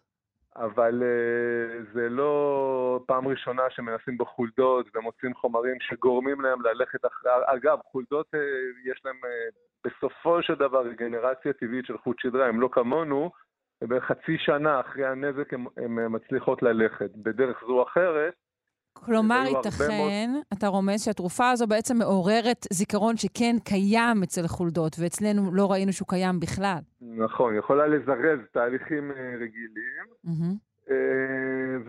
וגם היו הרבה תרופות שהראו בחולדות ובעכברים שהם מצליחים ללכת, וכשהם הגיעו לשלב הניסיוני בבני אדם זה לא עבד, כולל מחקר ישראלי לפני כמה שנים, של חומר שפותח במכון ויצמן ונוסה בארץ ובארצות הברית כטיפול חולים עם נזק לחוט שדרה, שבסופו של דבר המחקרים הקליניים הראו שהוא לא עוזר. אוקיי. Okay. היכולת, השיקום, הרגנרציה אצל עכברים וחולדות אה, אה, קשורה לזה שיש להם זנב, או שזה לא קשור בכלל? זו שאלה קשה. אני למדתי רפואה בבית ספר לרפואה על בני אדם. לא, לא. לא למדת על זנבות, אני לא מבינה. לא למדתי על זנבות, אני, אני אבל להערכתי לא. וזאת זאת פשוט תכונה ביולוגית שלהם לגבי חוט שדרה, מערכת העצבים המרכזית, שהם יודעים לחדש חוט שדרה, ואני מניח שבחולדות חתוכות זנב הם יצליחו לעשות את זה בכל מקרה. אוקיי. Okay. Uh, מהו החומר הזה בדיוק? זה שמעכב את המעכב ונמצא באותה תרופה ניסיונית. זה חומר uh, שהוא עשוי בסיס שומן כך שהוא חודר למערכת עצבים. מערכת עצבים uh, היא רובה ככולה עשויה שו, חומרים שומניים. בבני אדם יש משהו שנקרא BBB, שזה Blood Brain Barrier, זה, זה למעשה חומה שנמצאת בין כלי הדם לבין המוח ולחוט שדרה, כדי לסנן את החומרים שנכנסים למערכת העצבים המרכזית, כי מערכת העצבים המרכזית היא איבר מאוד רגיש ולא יכול uh, להתמודד עם כל חומר שעובר בדם, ולכן יש את החומה הזאת. Uh, ולמשל, אחת מהבעיות בטיפול בגידולי מוח היא איך אתה מעביר את הכימותרפיה לתוך המוח, היא פשוט לא עוברת בגלל החומה שמגינה על המוח, היא גם מגינה באופן פרדוקסלי פה על הגידול. אז uh, יש טיפולים למשל שהם עושים disruption, הם, הם, הם הורסים את ה-BBB כדי שהח, שהחומר ייכנס פנימה. Mm-hmm. גם כאן הכישלונות מרובים ויש גידולי מוח שבעשרות שנים האחרונות לא מצליחים לטפל בהם. אחת מהסיבות זה שהחומרים לא נכנסים למוח. זו דווקא תרופה שהם מצאו שבשימוש פומי דרך הפה, שזה הכי נוח שיש, התרופה זורמת לנו בזרם הדם, חודרת את ה-BBB, את, החומה הזאת, את המחסום, נכנסת למערכת העצבים המרכזית פה, לאזור הנזק של חוט שדרה, והיא יכולה לרפא את הנזק הזה בחוט. אוקיי, okay. אה, אה, אה, דיברת, אמרת שבאמת אין לנו שום יכולת עד עכשיו באמת לשקם נזקים רציניים בחוט השדרה. אילו ניסיונות תרופתיים, ניתוחיים, גדולים ומרכזיים אתה יכול לספר לנו שנעשו בתחום? אני אספר שניים, כל אחד במנגנון שונה. לפני כמה שנים תרופה שפותחה בארץ לקחה איזה תא דם שקוראים לו מקרופאג', שגם בו חשבו שיש מעכב של המעכב. מה שהם גילו את החומר הזה במעבדה שמעכב את המעכב, Mm-hmm. ואנחנו אה, לקח, היו, זה עבר לניסויים קליניים, היינו אה, חולים שסבלו מחבלה לחוט שדרה והיו משותקים לחלוטין, הגיעו, היינו לוקחים להם דם, שולחים למכון ויצמן, הם היו ממצים את החומר הזה, מוציאים אותו מתוך, ה, מתוך התאים, אנחנו מנתחים את החולה ומזריקים את החומר ישירות לחוט השדרה לאזור הנזק. אה, בהתחלה היו תוצאות שנראו כמעודדות, שחולים הלכו, אבל הסתבר שזה חולים שלא סברו לו מנזק מלא של החוץ, והצליחו ללכת בכל מקרה, כי כשניסו את זה באופן מבוקר על הרבה חולים שהנזק היה בלתי הפיך, הם לא השתפרו. אה, ודווקא יש עוד אה, מאמרים שעולים בשנים האחרונות לגבי משהו שנקרא מגרה אפידורלי. מגרה אפידורלי זה מכשיר, זה לא חומר. זה, זה מעין מחשב עם אה, אלקטרודה שמניחים על חוט השדרה, ומטרתו היא להקל על כאבים. מגרי אפידורלי זה טיפול בכאבים כרוניים של עמוד שדרה, אני לא מדבר על כאבים יומיומיים, אני מדבר על חולים שהיה להם בעיות קשות ונותחו ולא, והניתוח לא צלח והם סובלים מאוד, אז יש אפשרות להשתיל להם מגרי אפידורלי, עושים את זה בהרדמה מקומית. שמה הוא מגרה? את העצבים? סליחה? מה הוא מגרה בדיוק? את העצבים? הוא מגרה את חוט השדרה, זה mm-hmm. נקרא מגרה אפידורלי, שמים אותו בחלל אפידורלי, איפה שעושים הרדמה, למשל אה, בלידה. כן, כן. משתילים אותו בהרדמה מקומית לתועלה, ב, ב, באזור האפידורלי, והוא קוצב, הוא, הוא שולח זרם חשמלי באופן קבוע בחוט השדרה. הזרם החשמלי הזה, מה שהוא עושה, הוא תופס את, את, את המסילות שמובילות כאב וחוסם אותן. מסילות כאב אצלנו זה כמו כביש, ברגע שהוא פקוק, תנועה לא נכנסת, אז הגירוי של הכאב, נאמר מרגל ימין, לא מצליח לחדור את החוט שכל הזמן קוצב בתדירות מסוימת, את ה... אה, הוא, הוא נקצב על ידי המגרה האפידורלי, וכך לא מאפשר לכאב אה, להתבטא. ושמו לב שחולים שהיה להם אה, פגיעה עם חוט שדרה והיה להם מגרה אפידורלי, הם הזיזו קצת את הרגליים.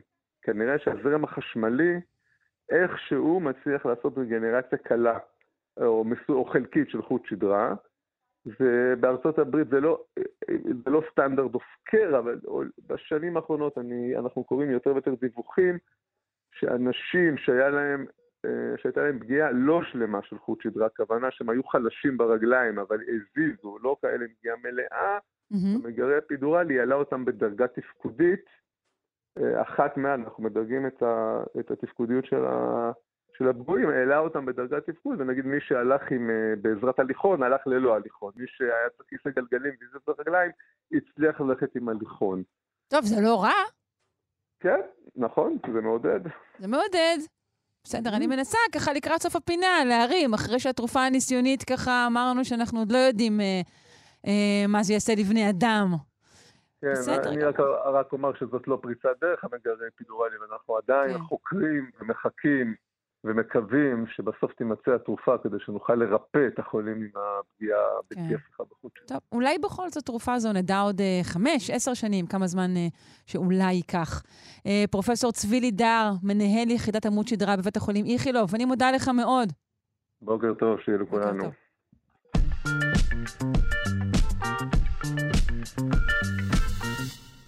נו, ואתם חשבתם שבחורף משמינים יותר. אה, מחקר חדש אה, בחן את הרגלי האכילה של כ-3,000 ישראליות וישראלים בעת חשיפה לשמש, אה, וגילה ממצאים מפתיעים. נשמע עליהם מהפרופסור כרמית לוי, מהמחלקה לגנטיקה של האדם וביוכימיה בפקולטה לרפואה באוניברסיטת תל אביב, והיא מובילת המחקר. מחקר חמוד, הטייטל שלו אומר הכל. גילינו שיש הבדל בתגובה לשמש בין גברים לנשים, בין זכרים לנקבות. שהאור שלנו אה, קולט את השמש, מפתח את הנזקי DNA, מרים את כל המערכת שאמורה לתקן את נזקי ה-DNA ולחוש בנ- בנזקים. ואצל גברים, אותה מערכת אה, יורדת הלאה ומשפעלת את הביטוי של אה, חלבון, של הורמון, של הורמון התיאבון. ואצל נשים האסטרוגן מונע את זה. ואז אצל גברים ההורמון הזה עולה, והתיאבון שלהם עולה.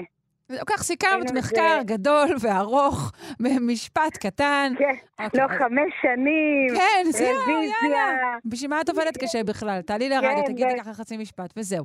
אז ככה, קילוגרמים של עכברים, כן. קיצור. זהו. אז איך עשיתם את זה? בדקתם גם אה, בני אדם וגם עכברים? זהו, תראי, היה לנו מחקר לפני כמה שנים שעשינו מידול מתמטי של שיזוף. הסתכלנו על איך האור מגיב, אה, וגילינו שמשתזפים יום כן יום לא יותר מאשר כל יום שיוצאים לשמש. לא, לא, לא. בקיצור, עבדנו על המחקר, מתמטיקה עניינים, אני חוקרת אור וסרטן אור.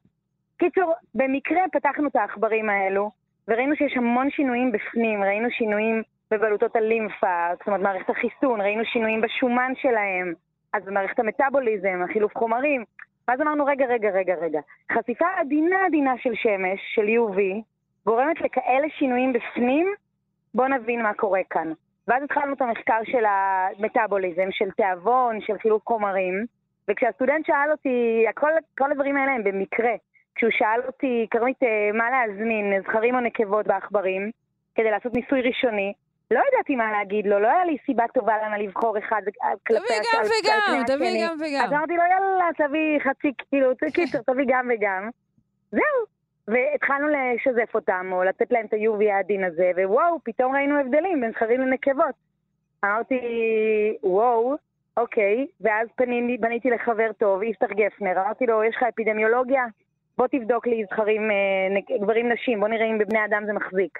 יש לו שאלונים של 3,000 איש, שהוא אה, בירר כמות קלוריות שהם אה, אוכלים, אוקיי. ווואלה, כלומר, חזר בררו כמות קלוריות, גברים. לא שאלו אותם אחרי שאתה הולך כאילו בפארק לא, שעתיים לא. בשמש, כמה- לא. כמה אתה רוצה קבב. זה לא, יותר- מה אוקיי. שהיה לי ביד זה סיזונל, זה אה, קורלציה בין העונתיות לבין כמה קלוריות הם מכניסים. אוקיי. חזר אליי, אמר לי, תקשיבי, כרמית, גברים צורכים יותר קלוריות בחודשי הקיץ לעומת החורף, ואצל נשים זה קבוע. אז אמרתי, אוקיי, אז כנראה עלינו פה על משהו ענק. ממש. וזהו, ומשם התחלנו להיכנס לעומק, ומלא שיתופי פעולה, כי זאת שאלה עצומה. ובעצם אה, מתוך התחום הזה של האור ושל UV, הייתי צריכה אנשים שיעזרו לי. רופאי עור נתנו שאלונים לחולי פוטותרפיה שמטופלים. מהמם. אה, אנשי שאלונים עזרו לי, אנשי אה, התנהגות, פסיכולוגים. איחדנו פה באמת, זו הייתה חגיגה מדעית בשבילנו. אה, כן, כי, פה, אה, נכון, כי ישר. ישר עולים גם עניינים פסיכולוגיים בהקשר הזה, מי יודע. נכון. נכון. אבל את אומרת נכון. שזה ככל הנקרא האסטרוגן, שבעצם אה, בול- בולם את התיאבון הזה אצל, אצל נשים. האסטרוגן בולם, וההורמון שראינו בדם שעלה זה הגרלין, זה הורמון התיאבון. יש לנו שני הורמונים בגוף ששולטים בתיאבון, מהמם. אז הגרלין ראינו אותו עולה גם אצל סטודנטים שהוצאתי לשמש בקמפוס, אז אותו דבר, ראינו שהגרלין אוקיי. עולה אצל, אצל הגברים, אצל הבנים ולא אצל הבנות. רגע, אז, עכשיו, אה, אסטרוגן אצל כן. נשים בגיל העמידה אה, שאלה אה, מעולה, יורד, אין נכון? תשובה. אין לי תשובה. אין לך שאלה תשובה. מעולה. כי אני חשבתי. שזהו, שעליתי על הגורם להשמנה של נשים בגיל העמידה כרגע, אבל לא בטוח. אני, אני אגיד לך, אחד ה... כשאת מגישה מאמר, אז השופטים, שזה מדענים כמונו, נותנים לי כל מיני הערות, נותנים לנו הערות איך להוסיף עוד ועוד ועוד מידע למאמר כדי לחזק אותו. אז אחד ה... הם ביקשו שאנחנו נוריד את האלמנט של האסטרוגן מהמערכת, ונראה אם באמת הם אה, עולים במשקל אחרי UV, והתשובה היא כן. כן. אבל ישירות להגיד לך, אם הלכתי, הסתכלתי על נשים אחרי מנפוז, לא, אין לי לזה, את הניסוי הזה לא אז עשינו. ניסוי המשך, צריך לראות כמות הקלוריות בעצם נכון. אצלן. אוקיי. נכון, נכון. ואיך לשמר את זה, או, או כאילו לשלוט בכמות הקלוריות על ידי אסטרוגן אצל מי שאין לו אסטרוגן. לא יודעת, כן. את יודעת, זה מעלה כל מיני... נכון. או בכלל, לטפל, כתבנו את זה גם במאמר, לטפל ב-UV כזה עדין, או בשמש, או לא יודעת מה, כן, לחשוב טיפול ב-UV. להשמנה. אנחנו, ו- נכון, העסק שלנו משגשג כבר, אני יכולה לשמוע את ה cha-ching. עכשיו תגידי, בשעתו הרי היינו שעירים יותר. חלקנו שעירים גם נכון, היום. נכון. אז הדברים האלו פח, פחות הש- השפיע, השמש פחות השפיע על, על, על צריכת הקלוריות שלנו? זו שאלה מעולה.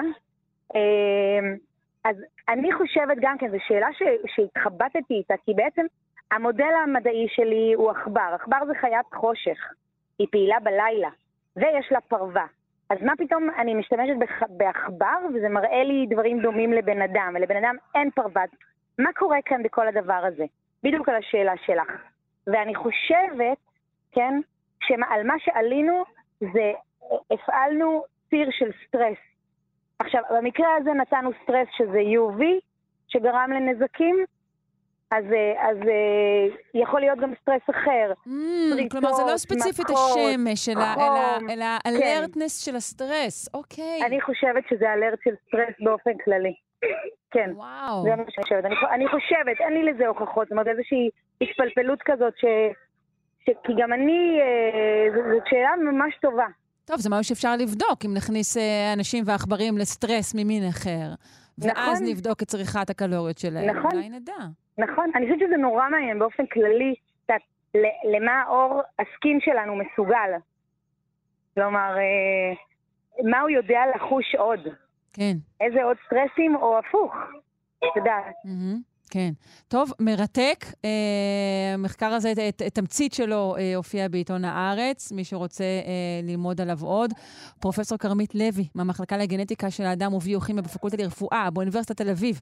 אני מודה לך מאוד מאוד. המשך קיץ אה, נעים. תודה, היה כיף ממש לדבר איתך. תודה רבה. תודה, גם לכם. ביי ביי.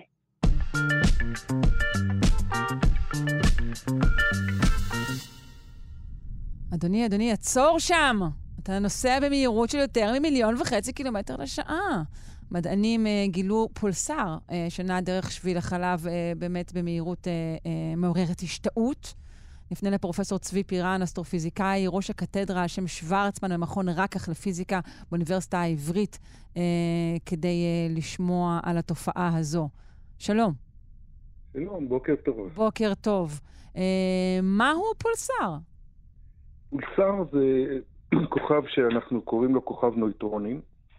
אה, הוא לא דומה לא לכדור הארץ ולא לשמש ולא לכוכבי לכת אחרים.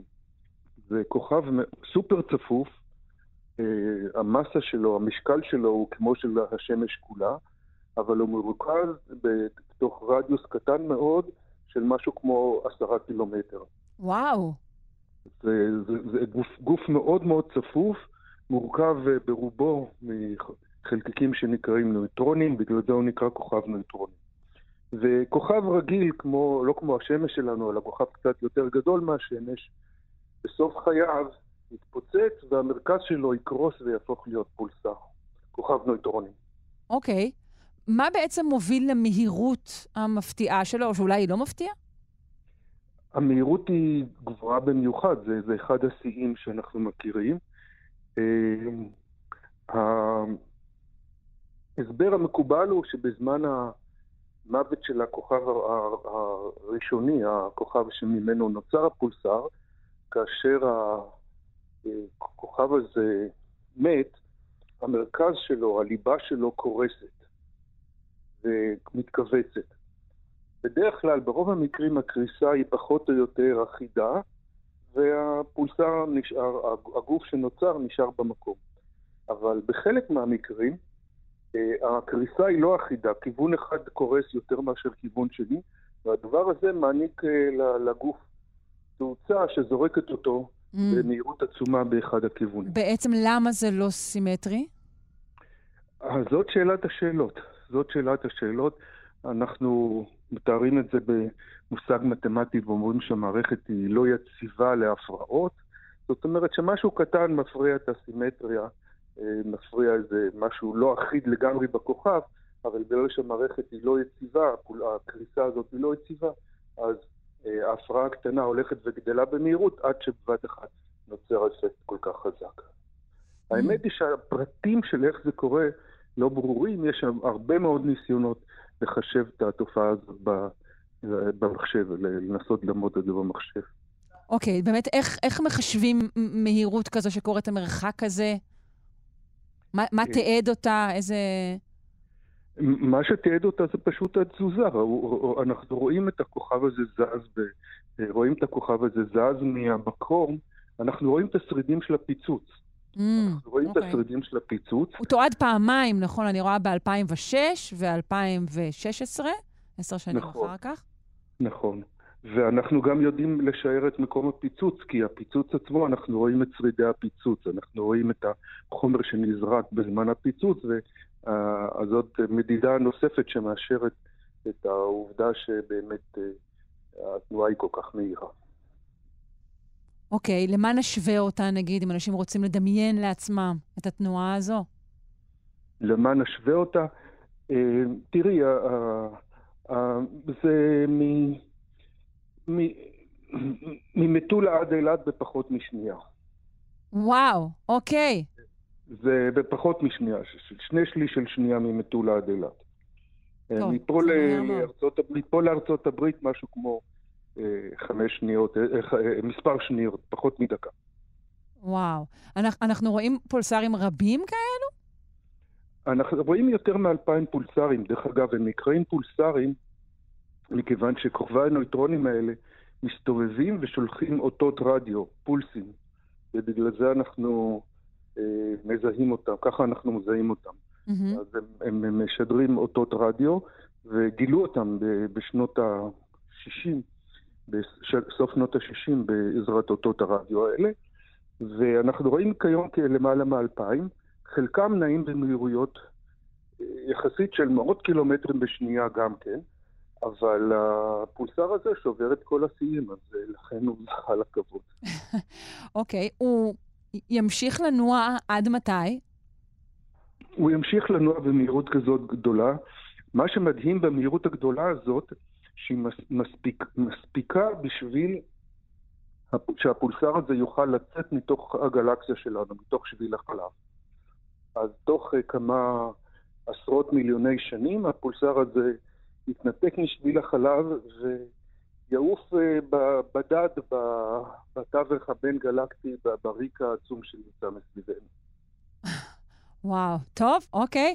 אני מודה לך מאוד, פרופ' צבי פירן, אסטרופיזיקאי, ראש הקתדרה על שם שוורצמן, מכון רקח לפיזיקה באוניברסיטה העברית. תודה, יום טוב. תודה רבה וקיץ נעים. קיץ נעים.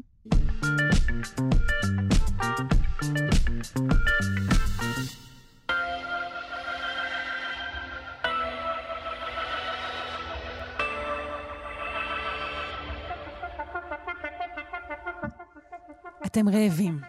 אתם עומדים לאכול פיצה. הגוף שלכם משחרר אינסולין בתהליך שמסתבר שהוא סוג של תגובה דלקתית.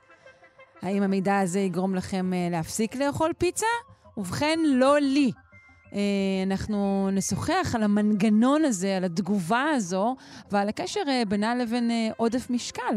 עם הדוקטור מיכל חמולוטם, מנכ"לית יושייה ומומחית בחדשנות ועתידנות רפואית, בפינתנו החדשנות ברפואה. שלום. שלום, שבוע טוב. שבוע כן, טוב. אז את אוכלת פיצה. כן. אבל תחשבי, זה נורא מעניין, הרי מה בעצם עושה האינסולין? זה הורמון נורא חשוב, כי הוא בעצם אחראי על כל המטאבוליזם של סוכר, של גלוקוז, שזה בעצם הבסיס של האנרגיה של הגוף שלנו. אז היית חושבת שרגע, כשאני אוכל את הפיצה, הגוף יראה שהסוכר עלה, ואז הוא יפריש את האינסולין, שיטפל, ב... שיטפל בסוכר. בדיוק, לא. זה, זה המינימום שאני מצפה מהגוף שלי. נכון, אז הגוף שלך יותר חכם. זה כמו שאת, מה, אני מדברת איתך, אני מתחילה לרייר. כמו שאת מתחילה לרייר, כשאת חושבת על פיתה, יודעים כבר מזה זמן, לא ארוך דרך אגב, שבזמן המרי, המרייר הזה, אז uh, הגוף כזה חכם, שהוא כבר uh, מפריש את האינסולין מראש. הוא זורק אותו לדם ואומר, אה, uh, תכף מגיע פיצה, אז uh, בוא, בוא נתארגן כבר עם האינסולין. מה שנקרא עורך שולחן, אוקיי. כן, כן, אז בוא נדבר גם על עוגה, כי אז זה ממש, תוך שנייה עולה לך גלוקוז, בום של אינסולין, זורק אותו לתאים, יורד שוב האינסולין, ושוב אחרי שעתיים את רעבה. זה מזונות מרעיבים, כל הסוכרים האלה, החופשיים. כי, כי מיד, בגלל המהירות, את, את נעשית רעבה. בכל מקרה, החבר'ה אמרו, רגע, מה זה הדבר הזה שמה, שאנחנו, בלי בכלל שייכנס הדבר לפה, תחשבי איזה כוח יש פה למוח, כן? זה אפרופו חיבורי גוף נפש, שכבר הוא זורק את האינסולין. הלכו וחיפשו, לקחו עכברים, נתנו להם, צמו בלילה, עשו צום לסירוגין, נתנו להם איזה כדור אוכל, לקחו להם את הדמים שנייה לפני, אחרי, אחרי, לפני, וראו שבאמת האינסולין עולה, ואז נתנו להם אה, חומר, כי הם רצו להגיד, איך זה עולה? איך התודעה שלך עושה, מעבירה את הפקודה לגוף? ואז הם גילו שמסתבר שמופרש אה, גורם שנקרא אינטרלוקין 1 בטא, והחבר הזה הוא, הוא גורם שהוא גם אחראי ומתווך בתגובה דלקתית. והאינטרלוקין 1 בטא מפעיל פה שרשרת שלמה שלא ניכנס אליה, מופרש מתאי הגליה במוח, אפרופו, ואז הוא מפעיל עצב שנקרא וגוס, והאינסולין עולה והכל והכל. אז הם, הם בדקו את הספרות והם ראו שאצל אנשים בעודף משקל, שמנים, שמנמנים, לא חשוב איך נקרא, כל אחד וה-BMI לא, שלו. ועד אוביסים של ממש, כן. כן, אבל עודף משקל ניכר. כל המחקרים היום מסתכלים על BMI מעל 30, כי אנחנו לא יודעים בדיוק מה זה עודף משקל ומה קורה. כן. בכל מקרה, מה, מה ראו שהחבר'ה האלה לא מפרישים טוב אינסולין? זאת אומרת שכשהם רואים את הפיתה או את העוגת קרם, התגובה לא עובדת, ומה שהם עשו בעכברים, החוקרים, הם עשו דבר דר, דרמטי, הם נתנו להם שבועיים רק תזונה משמינה, עתירת קלוריות, וראו שכבר זה דפק להם את המנגנון. ולמה, ופה זה, זה הדבר המעניין, ואני חושבת שאולי זה הדבר גם החשוב שאני רוצה ש, שאנשים יזכרו. כי אצל אנשים בעודף משקל יש דלקת כרונית כל הזמן בדם, ונעשה על זה פעם פינה. זה מצב נוראי, הם בעצם מסתובבים מודלק עם דלקת, ואז תחשבי, החוקר שם השווה את זה, בן אדם שרץ מרתון 42 קילומטר לא יכול לעשות ספרינט מיד בתום 42, נכון? ככה שאם כל המדיאטורים ומנגנוני הדלקת בגוף מופעלים, הגוף פשוט לא מגיב טוב לאותו הגירוי של, של, של הטרום הכניסה של האוכל, לא מגיב בהפרשת אינסולין, ו, ופה יכול, קודם כל אנחנו יודעים שהשמנה זה לא טוב, אנחנו גם יודעים שהשמנה היא מחלה כרונית, כמו יתר לחץ דם, שזה לא מחלה של כוח רצון. עובדה שאנשים עם הרבה, הרבה מאוד כוחות לא מצליחים לרדת במשקל. וגם פה זה פינה נפרדת, אבל אולי פה יש מנגנון שאפשר לעזור להם להפסיק את המעגל הנוראי הזה, את מבינה?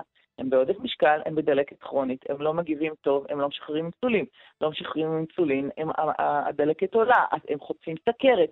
יש פה מין מנגנון מעגל קטנים נוראי, והתקווה פה היא באמת אה, פיתוח של אה, אה, תרופות חדשות שיעזרו למנוע או לצמצם את מגפת ההשמנה ואת מגפת הסכרת והלחץ דם, וכל הדברים שנגרמים בעקבות זה שבעצם רקמת השומן בבטן יוצרת אה, דלקת כרונית. וזה באמת הסיפור המעניין. זה לא רק איזה ממצא תיאורטי, אלא באמת עוד פתח לעזור לעולם המערבי, השבע, עתיר הקלוריות שנזרקות על אנשים כל הזמן, אה, רגע אה, לעזור לאנשים. כן, צריך להגיד שכל מי שעיניו בראשו רואה ש...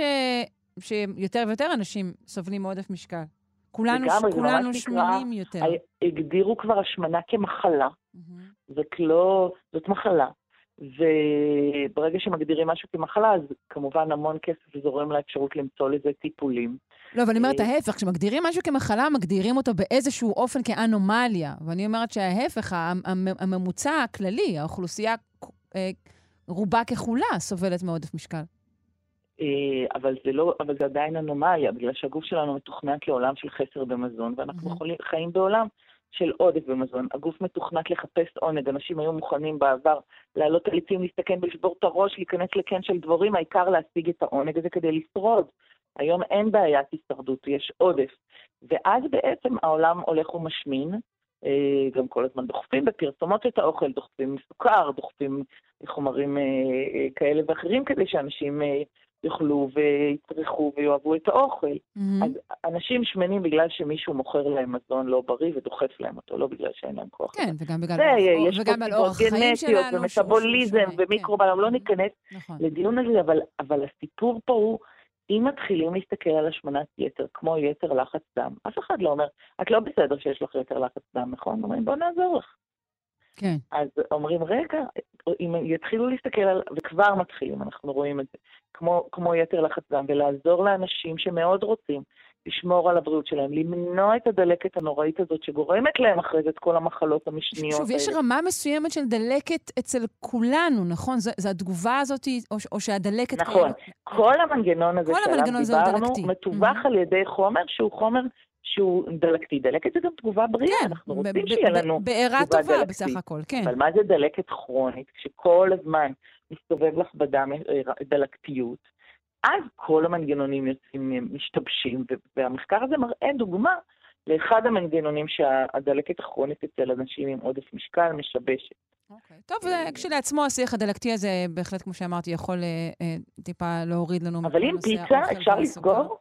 עם פיצה? זהו, לא, כן. אז את יודעת, אה. אה, זה בסדר, אבל עם הרבה עגבניות, ואולי על בצק אה, מכרובית, את יודעת, מגרדים ועושים, הגלוטן הריק, את כרגע אמרת לי פיצה על בצק מכרובית, מיכל, זה מה שהרגע הצעת לנו? בסדר גמור, להתראות. וליהנות ולהיות בריאות. תודה רבה, דוקטור מיכל חמולות, מנכ"לית אושיה ומומחית בחדשנות ועתידנות רפואית. יום טוב ובתיאבון. תודה.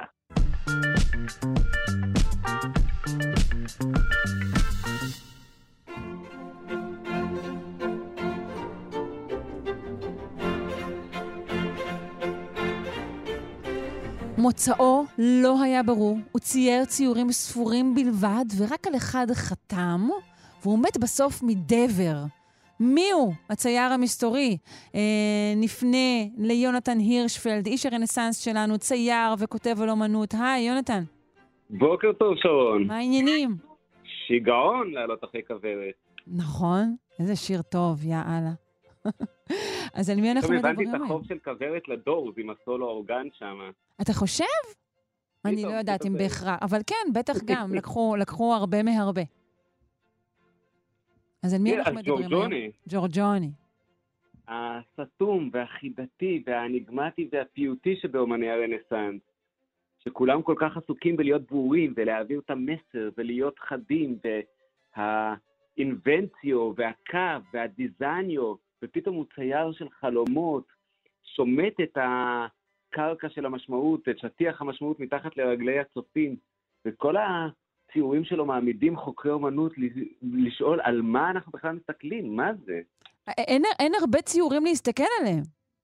אין הרבה, הוא מת uh, בן 33, ותראי, הוא מגיע לוונציה בתור נער, והוא מקבל uh, מיטת קומותיים בחדר האחורי של הסטודיו של בליני. ובמיטת קומותיים הזאת מתחת יש ילד צעיר ממנו בשנתיים-שלוש, טיציאן.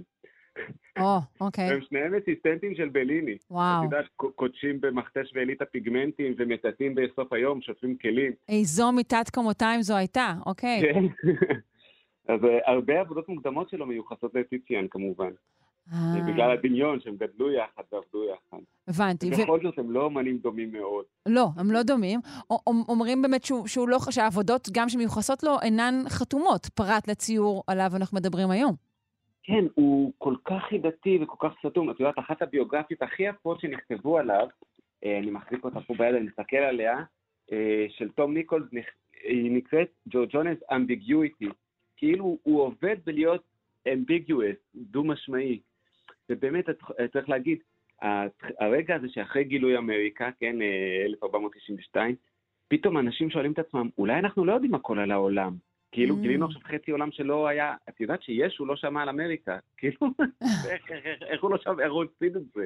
הוא הבן של אלוהים, איך זה שאמריקה לא מופיעה בתנ"ך? אז את באיזשהו אופן כאילו עולה קרנה של החידתיות ושל אה, אולי אה, סיפורים היסטוריים חלופיים ודברים כאלה. לגמרי. מעניין. גם המוצא שלו הוא מין ד- דבר שרצו עליו כל מיני אגדות. כן, הוא היה גבוה, הוא היה מסתורי, זה לא כל כך ברור מאיפה הוא בא, זה באמת אה, דמות אה, מאוד מאוד יוצאת דופן ומעניינת ג'ורג'ונה. ובאשר אנחנו עסוקים בציורי אהבה, איזה ציור אהבה זו לאורה, איזה ציור, שרון, להשתגע. 500 שנה בני אדם מסתכלים על הציור הזה ולא מבינים על מה אנחנו מסתכלים. זה לאורה. דיוקן, מהמם. אם היא אצילה, אז למה היא מציתי בחוץ? אם זה דיוקן, אה, את יודעת, של איזה אלגוריה של האביב או משהו. זהו, אולי זה ציצי סימבולי. אז למה היא נראית כל כך ספציפית, כאילו, היא נראית כמו השכנה ממול, כאילו, אפשר לזהות את הפנים שלה, זה לא איזה פנים אידיאליות כאלה, זה... נכון. ומה היא לובשת? מה זה המעיל הזה? לעזאזל, איזה אישה במאה ה-16, זה 1504, 1506, איזה... איזה אישה לובשת מעיל כזה ענק עם, אה, עם, עם שוליים של פרוות שועל. שנראה מעיל כמעט גברי בציור, ואיזו אישה לא לובשת שום דבר מתחת למעיל הזה, גם ניתן חד לשאול. משמעית. כל הדבר הזה מוזר מאוד. אוקיי. אנחנו מזהים את החוט העדין הזה של בגד שקוף שמתחת, את רואה, יש מין כמו צעיף שקוף כן, שהולך... ל- כן, מין- פסטה חרה שכזה. אנחנו אנחנו- כמובן אה, אה, מעלים את הציור לעמוד הפייסבוק שלנו, למי ש... מיד בתום- השיחה, שתוכלו לראות, את לאורה, כן. אבל, אבל אנחנו, אה, מאזיני הפינה, כבר מכירים את הבגד השקוף הזה. זה בגד החתונות הזה שמושכים בקו ונופ... בחוט ונופל, שראינו אצל אה, לפורנרינה. Mm, אז, אז אוקיי, בוא נפתור, אין לנו המון זמן, בוא נפתור את החידה בת 500 השנה. אוקיי, מי היא לאורה? מי היא לאורה? מה זה המעיל הענק של גבר שהיא לובשת? או, ב-2011, ממש לא מזמן, כאילו, 2011, מצאו באיזשהו ארכיון את רשימות העיזבון מהבית של ג'ורג'וני אחרי שהוא מת. ובבית היו שני קומקומים, 13 מזלגות, מנורה, וגם מצאו בתוך החפצים מהעיזבון מעיל יקר ערך, אדום, ששולב פרוות שועל המוערך ב-12 דוקטים. זה המעיל הזה. זה המעיל הזה, אדום עם פרוות שועל. ואז את אומרת לעצמך, איפה אני מכירה את התמונה הזאת, שבחורה קמה בבוקר ולובשת את הג'קט של החבר שלה כשהיא לא לובשת כלום מתחת? אה, מכל החיים שלנו, כשאנחנו... נכון? שהיו לנו חיים, בוודאי, מכיר, כן. מכל החיים שהיו לנו חיים, מכירה. כן. זאת אומרת, הבחורה שלובשת את חולצת סוף מסלול בגולני של החבר שלה כשהיא אה, מטגנת, זה, זה, ה- זה ממש... כן, המושג בויפרנד טי-שירט נולד בדיוק כאן. מהמם. ממש.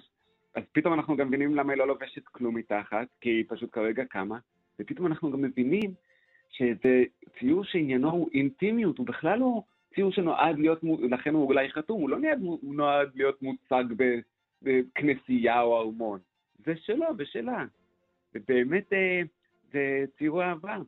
אה, ולאורה כמובן, השם לאורה אה, זה דפנה, כן? היא מוקפת בעלי דפנה, כמו שראינו שפורנרינה קוראים לה מרגריטה ויש לידה פנינה. היא זוהתה כמישהי ספציפית כלאורה, או שבגלל עליה דפנה ככה אנחנו מכנים אותה? אה, אז אנחנו מכנים אותה ככה בגלל... ה- לא, היא, אנחנו, היא מכונה לאורה שנים קודם. אה, למעשה סביב העלים האלה הייתה טעות בוטנית שהשתרשה, שאיזה חוקר תולדות אמנות כתב שהם אה, עלים של חבוש. אה, כל מי שראה עלים של חבוש יודע שמיד אין סיכוי. אבל אה, זה עלי, לא- עלי דפנה.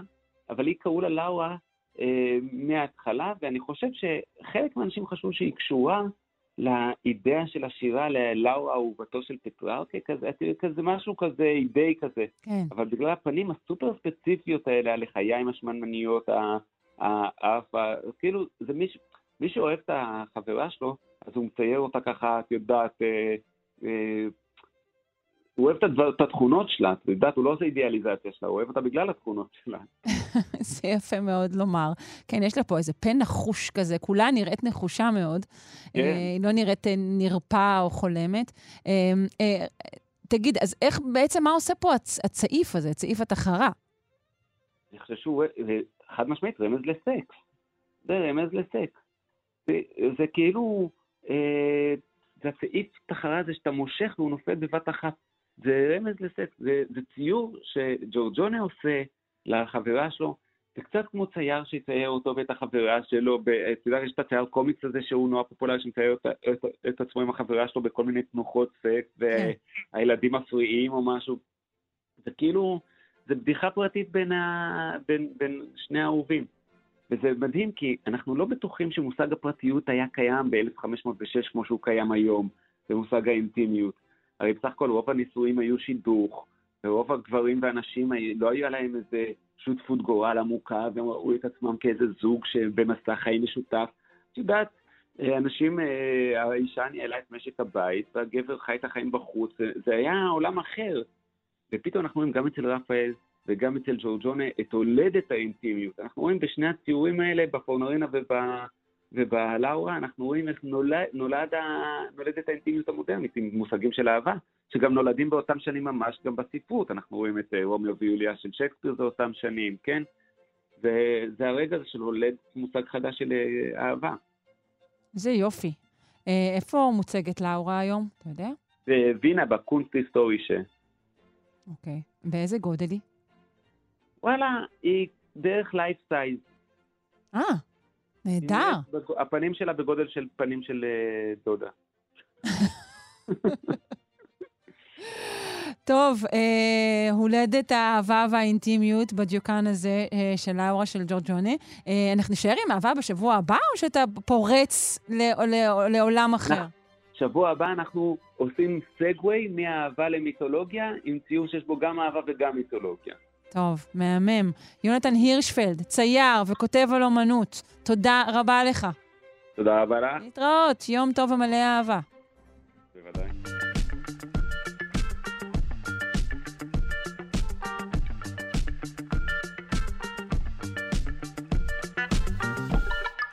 עד כאן שלושה שיודעים להיום. אני מקווה מאוד שנהניתם. אנחנו נפרדים מכם, העורך רז חסון, המפיקה אלכס לויקר, הטכנאי אלון מקלר ואני שרון קנטור. אחרינו יישארו כאן, כי גם כן תרבות אה, מגיעה עם גואל פינטו.